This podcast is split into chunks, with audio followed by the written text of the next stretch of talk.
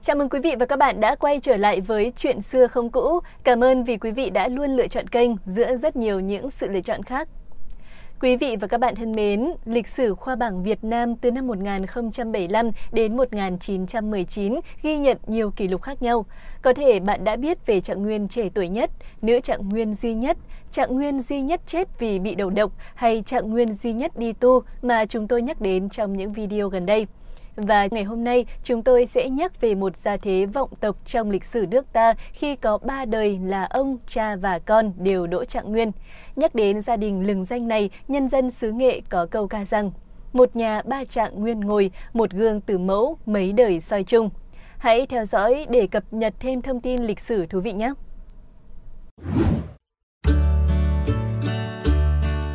Quý vị và các bạn thân mến, người mở đầu con đường đỗ đạt thành danh của gia đình lừng danh sử Việt này là Hồ Tông Thốc. Năm 1341, ông thi đỗ trạng nguyên khi mới 17 tuổi. Nối tiếp ông, con trai Hồ Tông Đốn và cháu ruột Hồ Tông Thành cũng đều đỗ trạng nguyên. Hồ Tông Thốc sinh năm Giáp Tý 1324 tại làng kể Cuồi hay Trang Cuồi, ấp Quỳ Trạch, huyện Thủ Thành, thời Lê đổi thành Đông Thành, nay là làng Tam Thọ, xã Thọ Thành, huyện Yên Thành, tỉnh Nghệ An. Ông nội của Hồ Tông Thốc là cụ Hồ Kha, cháu đời thứ 13 của trạng nguyên Hồ Hưng Giật, người quê gốc ở tỉnh Chiết Giang, Trung Quốc, được cử sang giữ chức thái thú Châu Diễn. Như vậy, Hồ Tông Thốc có chung nguồn gốc với Hồ Quý Ly. Thuở nhỏ, Hồ Tông Thốc sống cùng cha ở kẻ cuối. Ông sớm tỏ ra là người thông minh, hàm học và được xem là thần đồng. Lớn lên, ông được cha gửi ra học một thầy đồ ở huyện Đường Hào, tỉnh Hải Dương. Vì hay chữ, giỏi làm thơ, có trí nhớ rất tốt, Hồ Tông Thốc rất được thầy yêu mến. Minh chứng cho sự thông minh, tài giỏi của Hồ Tông Thốc chỉ có một vài giai thoại nổi tiếng như sau. Làm liên tiếp 100 bài thơ hay vào dịp Tết Nguyên Tiêu, tức rằm tháng riêng, một vị quan lớn họ Lê đã treo đèn, đặt tiệc, mời văn nhân đến nhà bình thơ. Khách văn trường kéo đến tấp nập, những người nổi tiếng về văn thơ đều có mặt cả.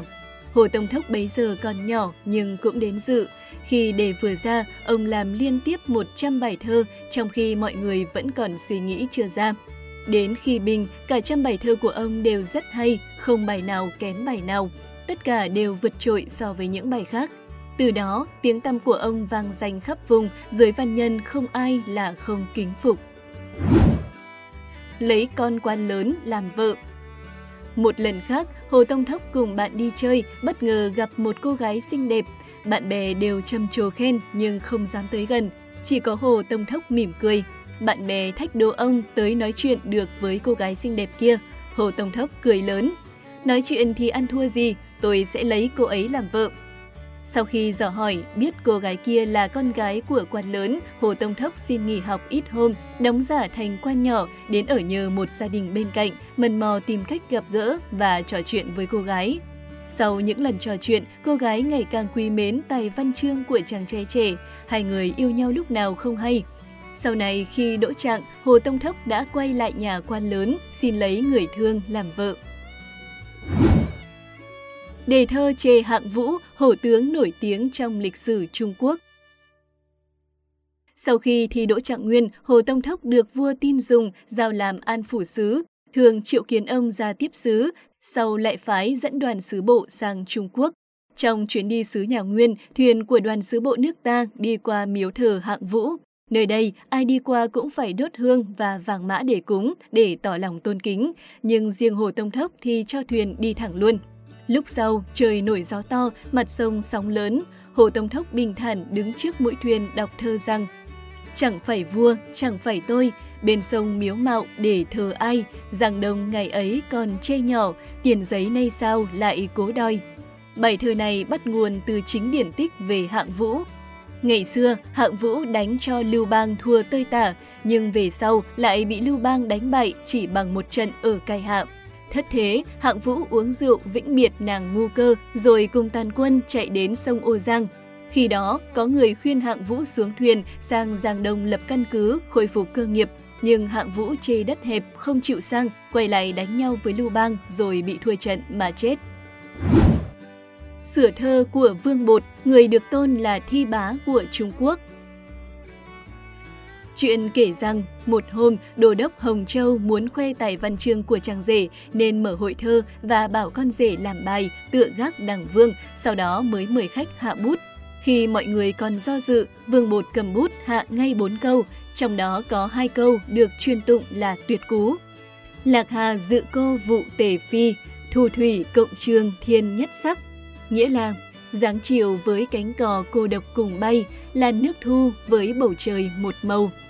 Nhiều năm sau, khi Vương Bột qua đời, người Trung Quốc vẫn thường ngâm hai câu thơ ấy trên mộ ông. Hồ Tông Thốc nghe xong câu chuyện ấy liền nói, có gì mà tuyệt cú, câu nào cũng thừa một chữ, đã dự sao còn tê, đã cộng sao còn nhất. Mọi người vẫn chưa hiểu, ông liền giải thích. Trong chữ Hán, chữ dự với chữ tê và chữ cộng với chữ nhất có nghĩa tương đương nhau. Từ đó, người dân trong vùng không ai nghe tiếng ngâm thơ trên mộ vương bột nữa. Năm 1372, ông được vua Trần Dụ Tông cử giữ chức Hàn Lâm Viện Đại học sĩ. Về sau còn được phong văn võ hữu quốc thượng vị hầu, quan nội hầu, quan phục hầu điện thiên thập nhị và tước đường quận công. Hồ Tông Thốc tuy có chung nguồn gốc dòng tộc với Hồ Quý Ly nhưng có quan điểm khác nhau. Năm 1400, Hồ Quý Ly cướp ngôi nhà Trần, ông đã lấy lý do tuổi già sức yếu xin cáo quan về quê sống với con cháu, ở hương kể cuôi và mất tại đây vào năm Giáp Thân 1404, hưởng thọ 80 tuổi. Hồ Tông Thốc là một trong những nhân tài khoa bảng đầu tiên của vùng đất học xứ Nghệ. Ngày nay, tại quê ông ở xã Thọ Thành, huyện Yên Thành, tỉnh Nghệ An, một ngôi trường được đặt theo tên ông, đó là trường trung học cơ sở Hồ Tông Thốc. Tên của ông cũng được đặt cho đường phố ở thành phố Vinh, Nghệ An. Như đã nói ở trên, con trai của Hồ Tông Thốc là Hồ Tông Đốn và cháu nội là Hồ Tông Thành, con trai của Hồ Tông Đốn cũng Đỗ Trạng Nguyên. Quý vị và các bạn thân mến, truyền thống hiếu học đã tồn tại từ rất lâu ở đất Việt. Không ít những người tài giỏi đã sinh ra và làm dạng danh cho quê hương xứ sở, khiến láng giềng cũng phải thán phục. Gia đình duy nhất có ba trạng nguyên chính là niềm tự hào của mảnh đất xứ nghệ. Câu chuyện về họ sẽ là tài sản tinh thần quý giá cho tất cả mọi người, là niềm cảm hứng và động lực để thế hệ sau noi theo.